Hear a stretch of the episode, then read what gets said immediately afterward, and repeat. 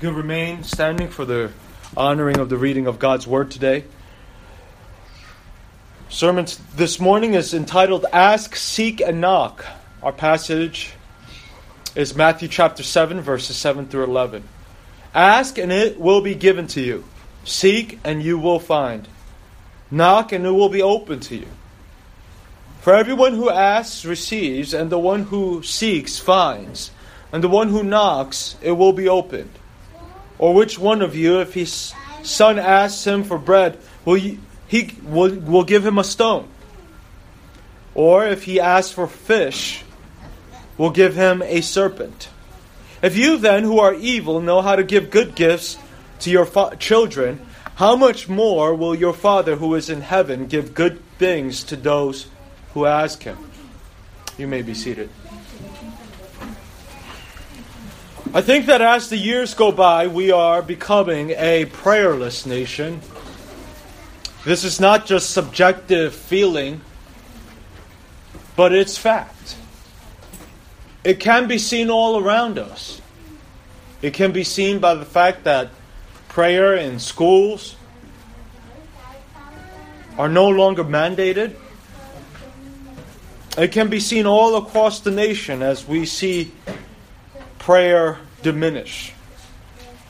A few weeks ago, I reported that nearly 18.1% of the American population over the age of 18 suffer from some sort of anxiety disorder. Millions of people all around this nation are living each day, or at least part of each day, in fear, trepidation, and anxiety. The Christian, however, has a bona fide pathway to peace.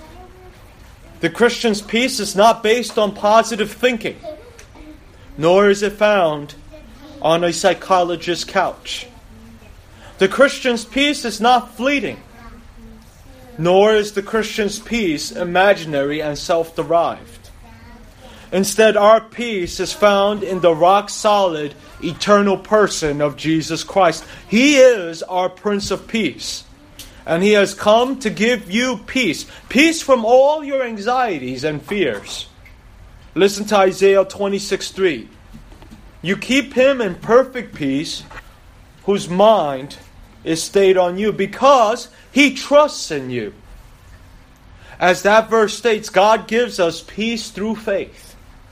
Only when our minds are stayed on Him, only when we trust in Him, will we have the sweet peace that we are desperately searching for.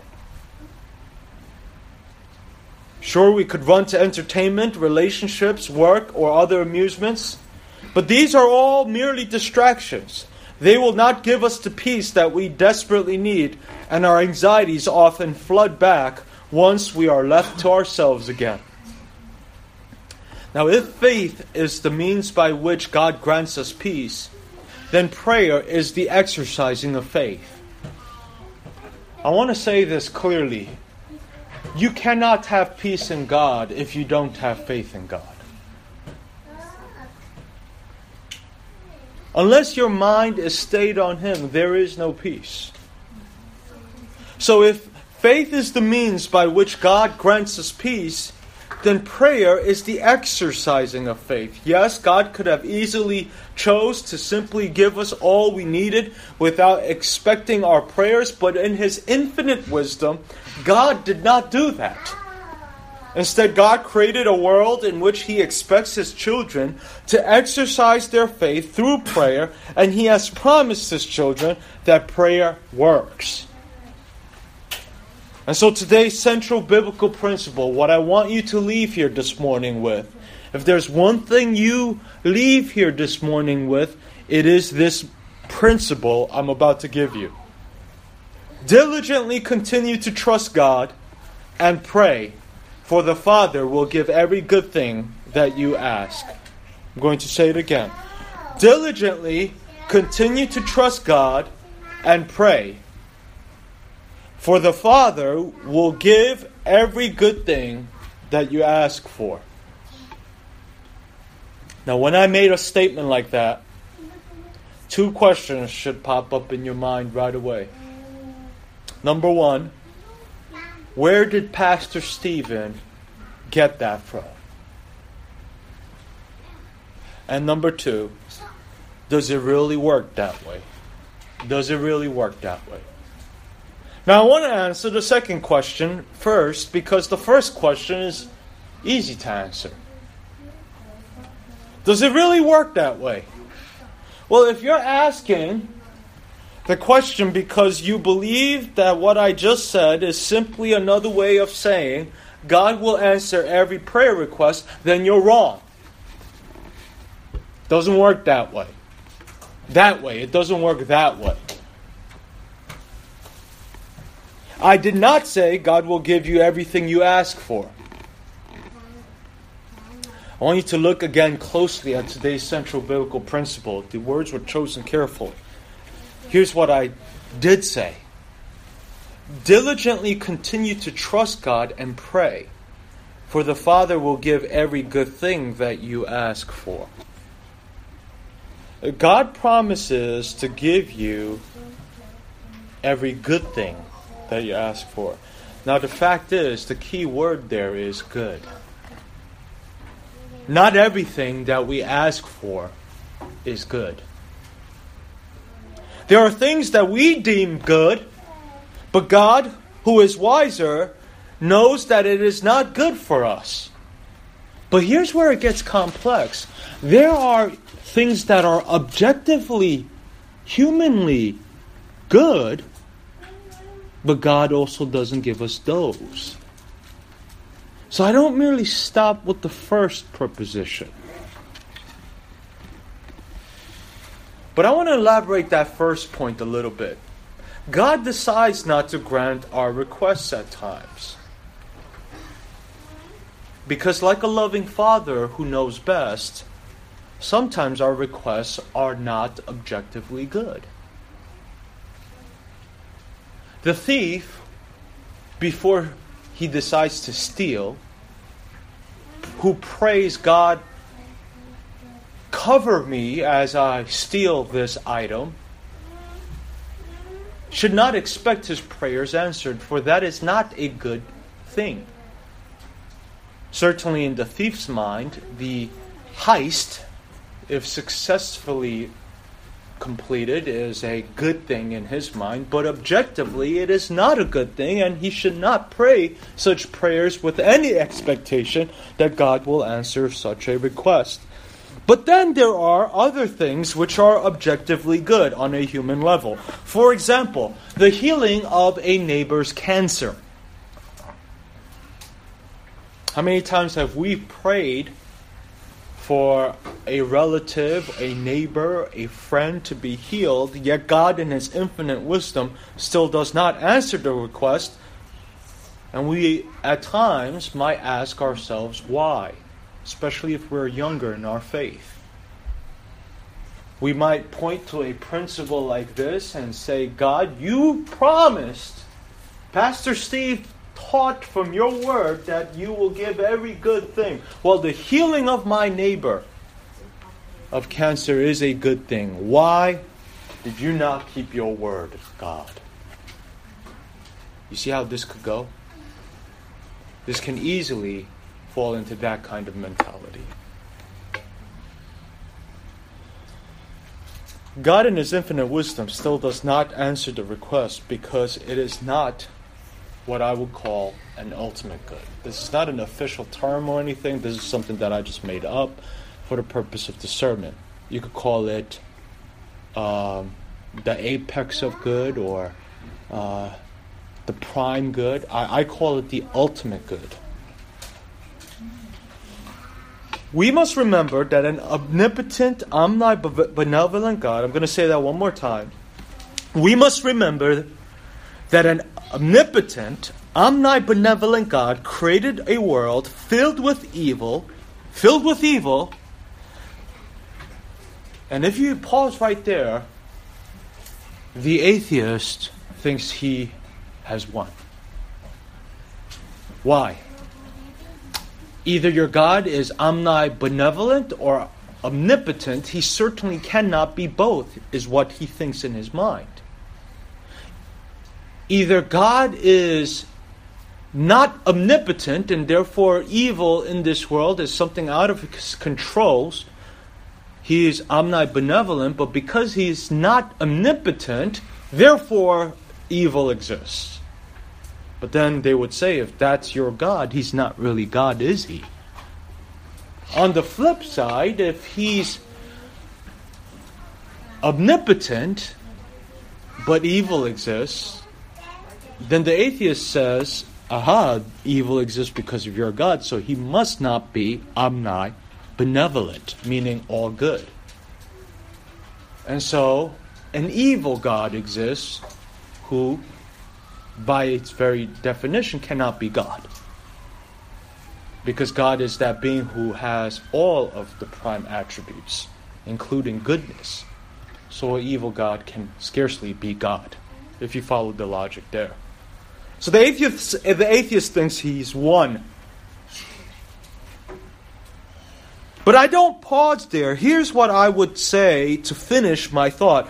We must remember that an omnipotent, all powerful, omnibenevolent, all good, God created a world filled with evil so that he could use the evil for his ultimate good. Then we no longer have a logical inconsistency. Hence, in God's infinite wisdom, the death of a grain of wheat produces much fruit. The blindness of a beggar enables God to demonstrate his glory. And the worst sin in human history, namely the crucifixion of Jesus Christ, brings about the salvation of humanity. Tell you what, if you were a disciple at the foot of the cross the day of Jesus' crucifixion, you would have thought that everything was lost. You thought, you would have thought that evil had triumphed. But God brought it all about for good, for ultimate good. Therefore, God does not answer every prayer, even seemingly good prayers of his saints. Because God, as a wise and loving God, knows best. We see examples of this all throughout Scripture. The Apostle Paul made a seemingly good request to God. Three times, Paul asked God to remove his thorn from him. But three times, God refused because the thorn was serving a greater good, an ultimate good, namely Paul's sanctification and reliance on God's mighty grace. So, if you listen to me this morning, here's what I'm saying. A lot of times you hear this principle taught prematurely. In other words, the pastor sort of stops at the point where God doesn't re- grant you your request because he has the good he, he he knows in his wisdom that it's not a good thing. And so he doesn't grant you his request. That's often where discernment ends. But then the person is often asking himself what about all the plethora of things that are objectively good that god doesn't answer? And here we have the answer for that God, in His ultimate wisdom, is pursuing ultimate good. A thorn in the flesh, the remo- we don't know what this thorn was, but whatever it was, we know that the removal of a thorn is an objectively good thing. Let's say it was a physical ailment that Paul was suffering, and a lot of scholars believe that. Wouldn't the healing of an apostle be a good thing? Wouldn't he be able to do ministry more effectively? It is an objectively good thing to remove a thorn, but listen to how Paul put it. Three times I pleaded with the Lord, and I don't think these were just three individual instances. I think these were three campaigns of prayer. Three times I pleaded with the Lord about this that it should leave me. Maybe it was a demon afflicting him.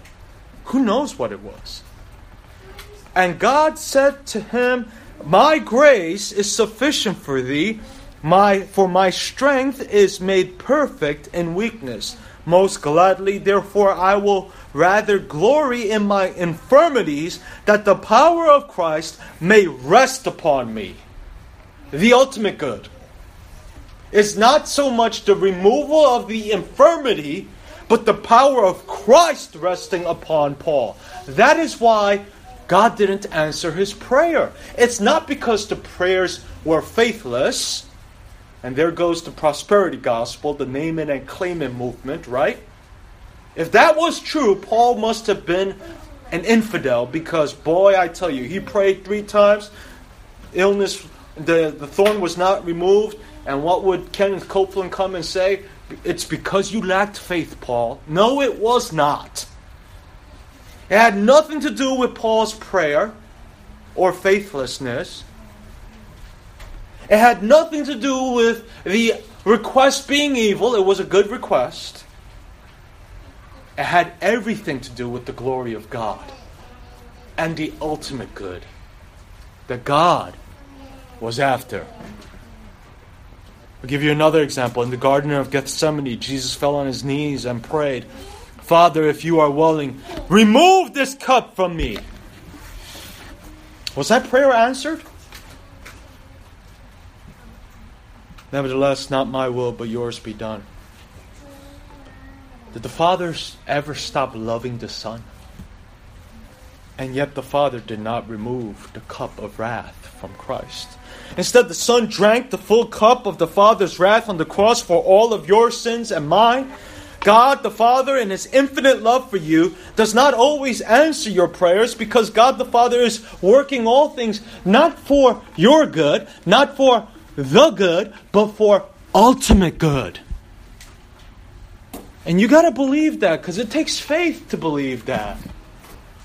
If you don't have faith, you want the thorn removed. You could care less about the grace of God descending upon you in fuller measure.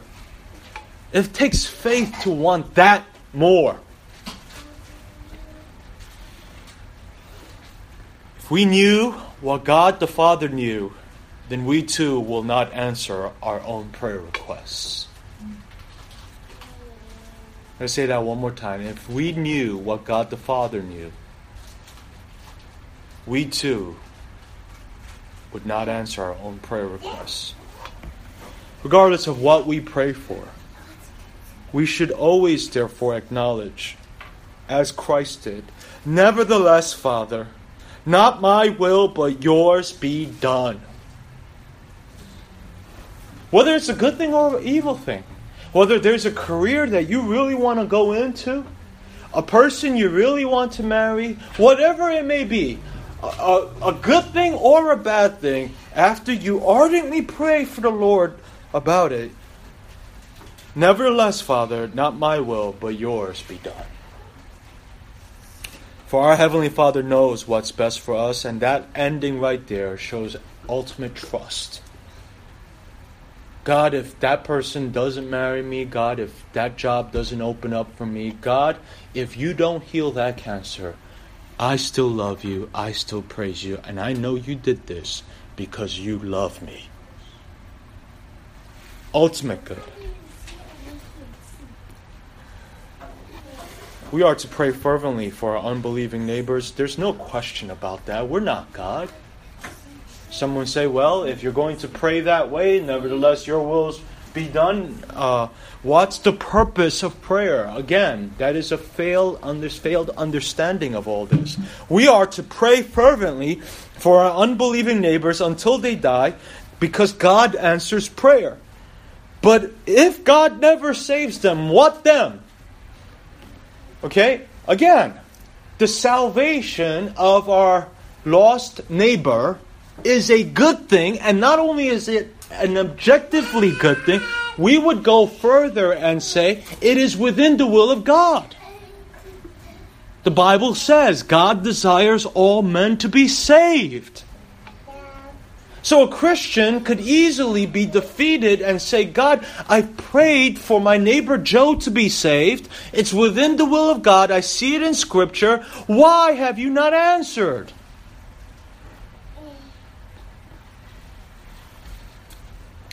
we must humbly declare, and this is where it's really difficult. You're not going to hear this from many pulpits, but you will hear it here today. Because this is what the Bible teaches. Could it be possible that you go your entire life and Joe spends his entire life, and both, both of you end your lives, and Joe never comes to Christ? You pray every single day for Joe's salvation. Is it possible that God might allow Joe to die without being saved, without answering your prayer? We all know the answer there.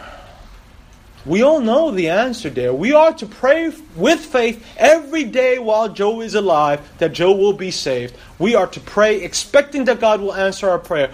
But we also understand that Joe might die and never be saved. What then? Well, then, we must humbly declare that perhaps God did not save that neighbor because his damnation in hell will serve the ultimate good, namely the glory of God, even more than his salvation would have. Did you hear what I just said? If Joe dies, and Joe's a hypothetical person, if we pray every day and Joe never comes to Christ and God does not save Joe, then we must humbly declare that perhaps God did not save that neighbor because the neighbor's damnation in hell will serve the ultimate good, namely the glory of God. And in the infinite wisdom of God, Joe's damnation glorifies God more than Joe's salvation.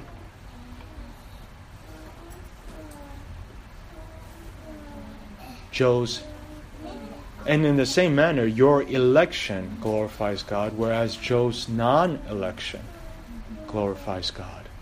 In a way that we could never understand. I would, you know, I preach this from the pulpit, but is this something I would say during evangelism? No. Most unbelievers, they can't get their mind around this. And it would just not be wise to, to share something like this with an unbeliever. But I want to say that anthrocentric, meaning man centered theology, hates the kind of talk that I just gave. But Paul makes the same declaration in Romans 9:22. What if God, desiring to show his wrath and to make known his power, has endured with much patience vessels of wrath prepared for destruction. Here's what's happening here. While Joe is alive on earth, you're praying for Joe's salvation. God is not answering that prayer. What is God doing? He is enduring with much patience Joe's existence. But why is Joe never getting saved? Because Joe, before the foundation of the world, was prepared for destruction. Why? So that God may show his wrath and make known his power. All in one verse. There you go. But, but, but, and I would stop you and say, Who are you, O oh man? I'm the pastor. I don't know the answers. All I know is that for some reason glorifies God ultimately in a way that the salvation of all of humanity would not. That's heavy. That's something we must understand. Perhaps and now I'm moving sort of from the greater to the less. The a, fortiori arguments here, right? So if salvation works this way, then let's move less, smaller, if you will. Perhaps the cancer needs to take its course, and the death of a loved one will bring him into heaven and much needed rest. Or maybe the cancer and the subsequent death is what's needed to wake everyone else up so that they take the gospel seriously. I don't know. Only God does. Perhaps the rejection from a job is necessary in order for you to work at a better fitting job. Now, for the Christian, I believe with all my heart that God wants to do that for you because He wants to put you in a more maximum position. Perhaps failure at a certain endeavor is required for God to humble you. Failure humbles us, doesn't it? In basketball, a missed shot humbles us in a way that a made shot never would. Perhaps a certain endeavor is, uh, uh, perhaps a failure at a certain endeavor is required for God to humble you so that He could use you in a better capacity later down the road. I guarantee you, God, there were aspects of Paul's ministry that was that were deeply impacted by that thorn never being removed. God could use him better. My children hate receiving needles from the doctor. Yet I still hold them down and make sure that they receive the shots. And they stay there for me. Why? Because they trust me. They know I won't harm them.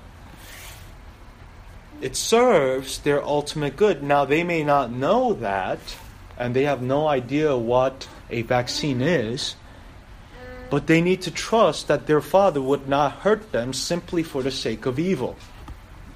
Any pain that I allow for my children to endure is for their ultimate good, even physical discipline. Likewise, on a greater, much greater scale, Christians must always do three things. Number one,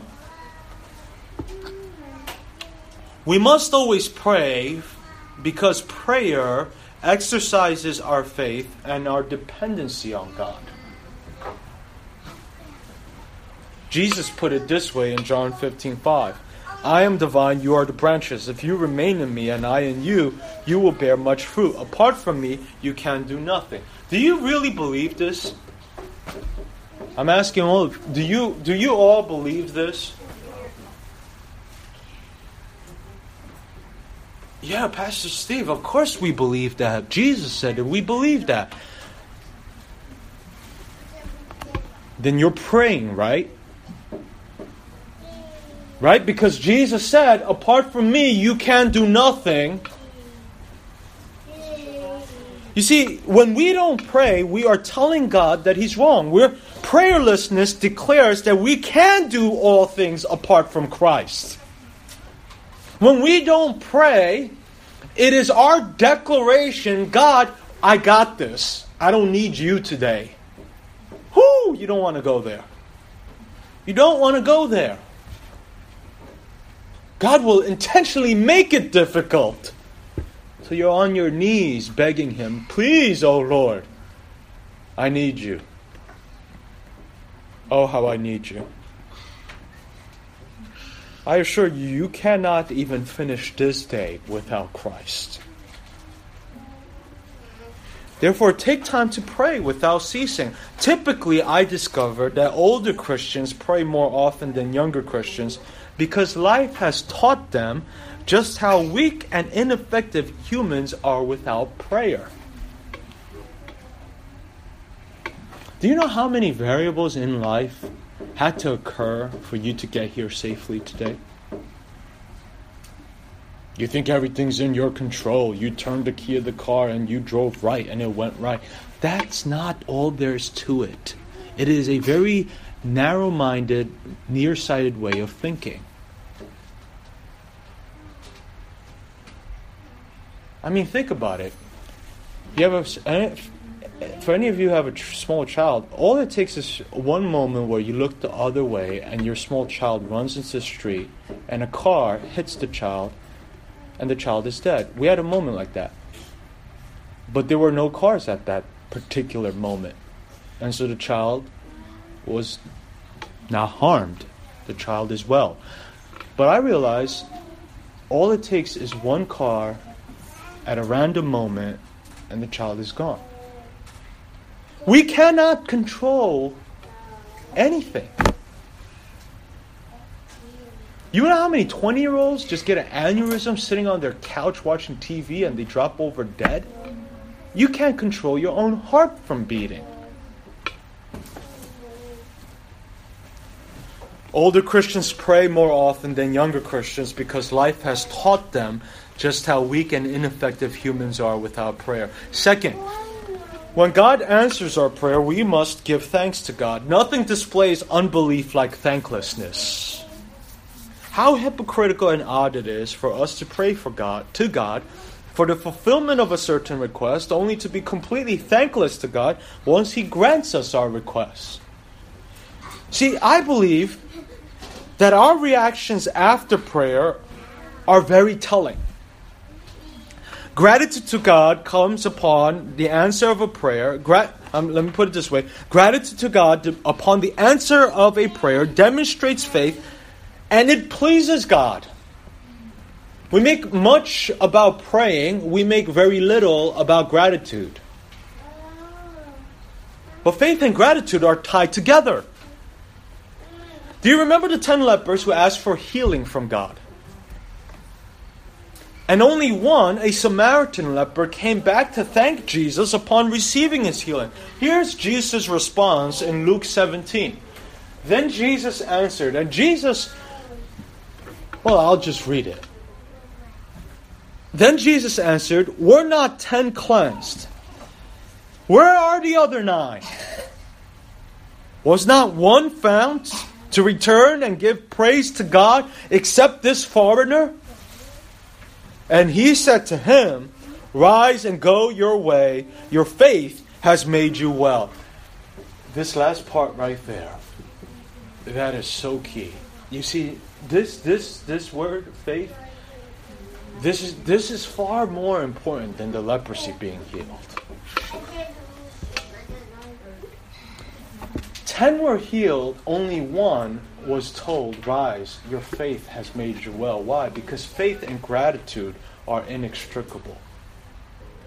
I'm going to say that again. Faith and thanksgiving are inextricable, they are linked. A thankless people are a faithless people.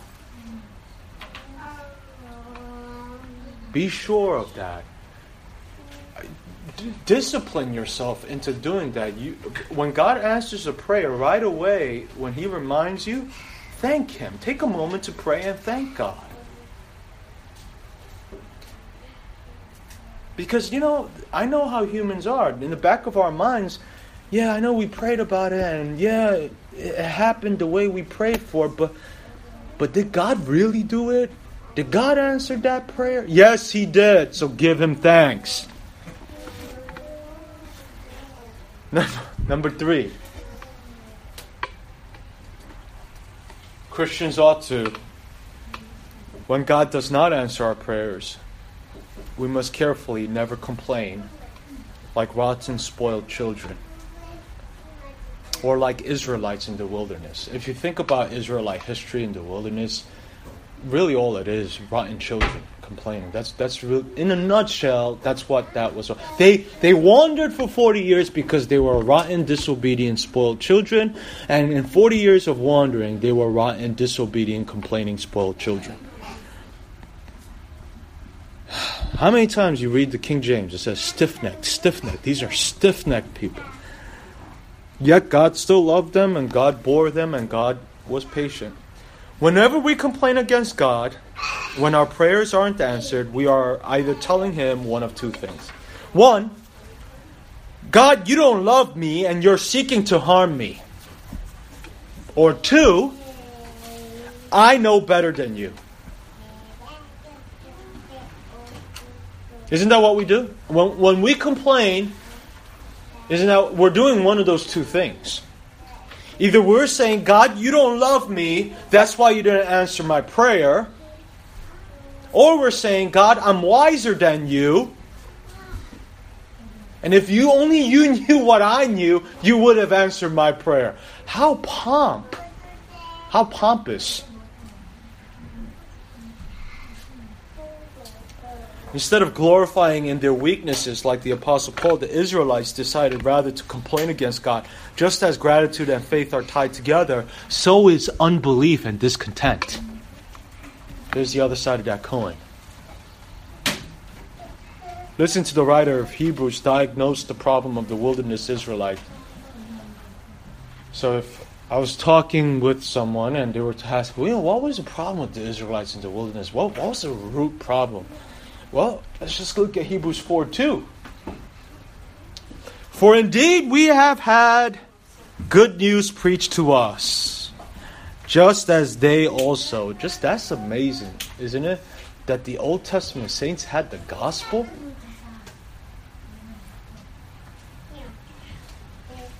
But the word they heard did not profit them. Why? Because it was not united by faith in those who heard. I could preach the gospel all day from this pulpit, but unless it's united by faith in your hearts, it profits nothing. It's useless. It's vain. It's futile. Waste of time. I could, and I think you get the point. Faith and gratitude goes together, which results in prayer.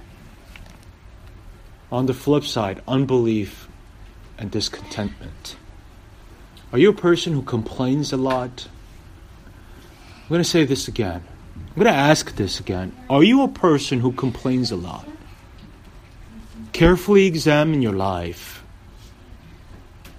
You might be an unbeliever. Due to their unbelief, they continually lived lives of disobedience and they constantly complained against God and Moses in the wilderness. I'm going to recap. Christians must, one, continually exercise their faith by praying to God. And by the way, I want to just add here faithless prayers are useless exercises. When we pray, we must pray with faith. I just have to add that to point one, just in case you legalistically just try to do point one without faith you might as well not pray at all. This is why, in my opinion, okay, in my personal experience, prayer is so hard. There are times where prayer is easy for me. There are times where prayer is very difficult for me. Well, you're the pastor. Isn't prayer supposed to be always easy for you? No. Here's the reason why faith.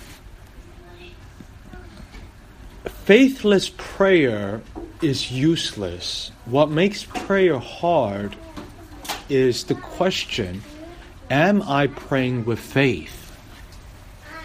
Do I actually have a genuine expectation that I am in the will of God and I expect God to answer this request? That's the hardest that's that takes the most amount of mental hardware for me.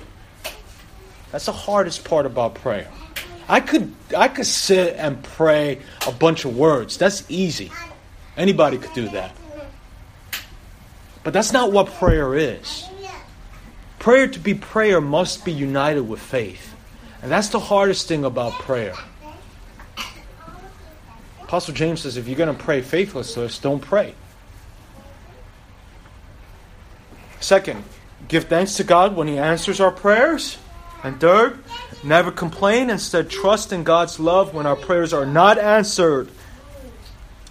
In our continuously faithless world, God has intentionally hardwired prayer into our lives so that the fact that we faithfully pray and our response to answered and unanswered prayer both play an integral part in our ongoing relationship with God. In verse 9 of today's text, going from lesser to greater, Jesus reminds us that if evil fallen human beings know how to give good things to their children, then of course God the Father will not hold back giving good things to those who ask Him.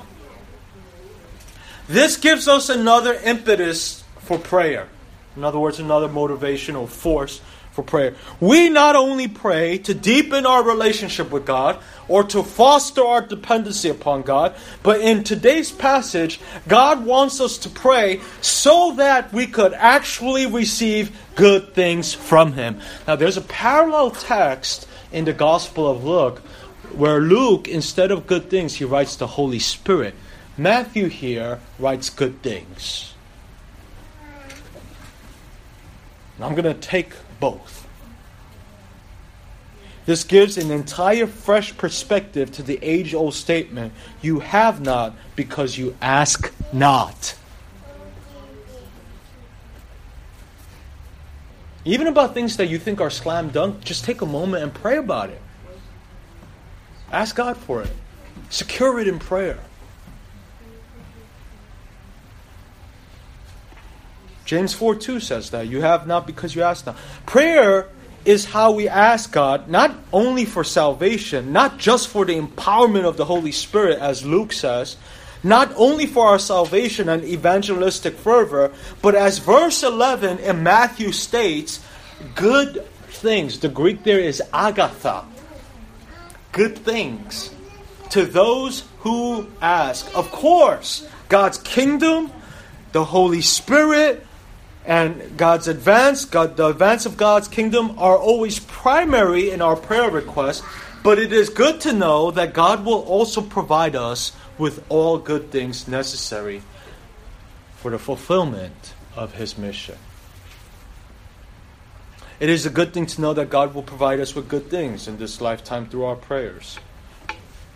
We must ask, however, according to the will of God, underneath the guidance of the Holy Spirit, in the name of Christ and in faith and humility. And when we ask, we will not, we, we should never ex- expect God to deceive us. From a distance, a loaf of bread could look like stone. From a distance, a fish kind of looks like a serpent. Yet, not even the worst father would deceive his own children with such deceptions on a much greater level. Your Heavenly Father will never deceive you. If you submit to His guidance, He will lead you in paths of righteousness for His name's sake. Amen? We've got to believe that. There are two different perspectives for today's text. One set of scholars And you know what? Most of you probably read this and you didn't even know there were two different perspectives. And I thought to myself, you know, I usually preach 45 minutes to an hour. Do I want to make this even longer? And, and I want to share this with you because I think it's important. So I'm going to give you two perspectives. One set of scholars believe that verses 7 and 8 represent three different levels. Three different levels. They believe that asking, seeking, and knocking all each refer to distinct different things. Okay? I'll give you an example for this type of thinking. Uh, the scholars who made the ESV study Bible notes write this. Here's how they put it. See, see how they make a distinction? Here's what they say Ask. Disciples should come to God in humility and awareness of need. Seek. Connects one's prayer with responsible action in pursuing the will of God. Knock suggests perseverance. Disciples are to persist in prayer, confident that their Father will provide whatever is best for them according to his sovereign, gracious will. Problem, I, I, I don't take this view. I, I don't, by the way, I don't think it's heretical or anything like that. I'm sure it's probably blessed a lot of people even just reading that. When I initially studied the text for sermon prep, I say, "Oh, that sounds pretty good." But then when you study a little bit deeper, you, you I, I can't hold to the distinctions here. I don't think Jesus meant three different distinct things when he said ask, seek, and knock. I think that the terms are interchangeable. Nowhere does it say that someone should keep on knocking there. It just says knock, and it will be opened. The, the, the story about the widow asking the judge is in the, in the Gospel of Luke. Here, it just says knock. Knocking doesn't necessarily suggest perseverance. I could knock on my my mail my UPS FedEx guy literally knocks once and he leaves the package. It doesn't necessarily mean perseverance.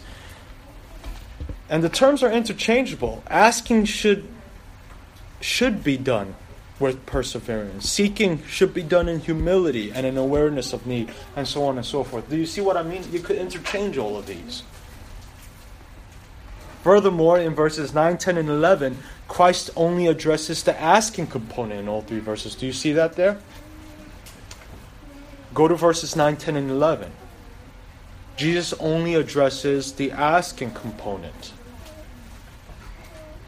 So I think, I believe, that what Christ was merely attempting to get us to, to, to do was, was uh, with, with all three words, was to simply pray. When Jesus says, ask, seek, knock, it was his way of telling us to pray and being rather emphatic about it, which is why he said it to us in three different ways. It's kind of like what I just did a few minutes ago with uh, the word useless. I said it was it is useless, it is futile, it is in vain. Th- that's what Jesus was trying to do here. Seek is Christ's not way of telling us to pray. Ask is Jesus' way of telling us to pray. Knock is Christ's way of telling us to pray. John Calvin put it this way Ask and it shall be given to you. It is an exhortation to prayer. And as in this exercise of religion, which ought to be our first concern, we are so careless and sluggish. Christ presses the same thing, I agree, upon us under three forms of expression. There is no superfluity of language when he says, ask, seek, knock, but lest the simple doctrine should be unimpressive, he perseveres in order to rouse us from our inactivity. Think Calvin nails that. So I agree with Calvin, disagree with the ESV scholars on this. See how a simple passage could have so many different twists to it. Christ's point is abundantly simple and clear. Pray, or else you will not receive. The Father asks to give good things. The Father seeks to give good things to his children who ask. God so desires to move us to pray that he uses three different expressions to rouse us into action. He tells us to ask for we will receive when we do. He tells us to seek for we will find when we do. And Christ tells us to knock for the door will be opened when we do. The question for all of us today is will we? Jesus said it in three different ways. And then he puts a an awesome promise at the end. He says, God the Father will give you good things. He wants you to pray. Will you? Will you pray? Do you really believe that by asking God, that prayer has so much power, you will receive? Well, that will be seen tomorrow or the rest of today. As you go into your closet, close the doors and get on your knees. Nothing exhibits faith like secret prayer. Will we take Jesus at his word? Do we really believe that if we don't pray, uh, the events of our lives will turn out a different way? I do. That's why I can't. I know I can't afford uh, not to pray. And the more important a decision becomes, you have to spend more time in prayer. Whether it's the salvation of an unbelieving loved one, guidance with regard, regard to vocation, healing of the heart or the mind, providence of a job or even a parking spot, will we ask our Father in heaven, who rejoices in giving us good things, or will we rather stubbornly and with anxiety seek it all on our own? The choice is yours. I know what I would do. What would you do? Now, here's how I want to end it. I want to end by telling you this. The only reason you have access to the Father in prayer is because of the gospel of Jesus Christ. Because you are his son or his daughter, therefore God answers your prayer. How do you become a child of God? You become a child of God by believing in the gospel of Jesus Christ. What is the gospel of Jesus Christ? Here is the gospel. Listen carefully. Number one, a holy, righteous God loves you, but he must send all sinners to hell because he is a God of justice. Number two, we are all sinners. We are all sinners and we all deserve the wrath of God. We deserve punishment in hell for our sins from God. Number three, God, however, loved you so much, he sent his only Son Jesus, who was fully God and fully man, to die on the cross for your sins, and three days later, he historically, not mythically, historically rose again from the dead.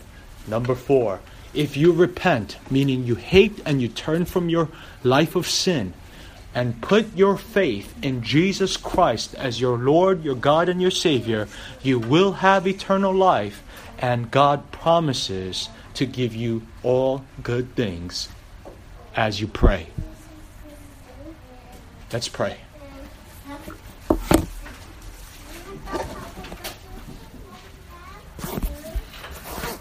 Father in heaven, thank you.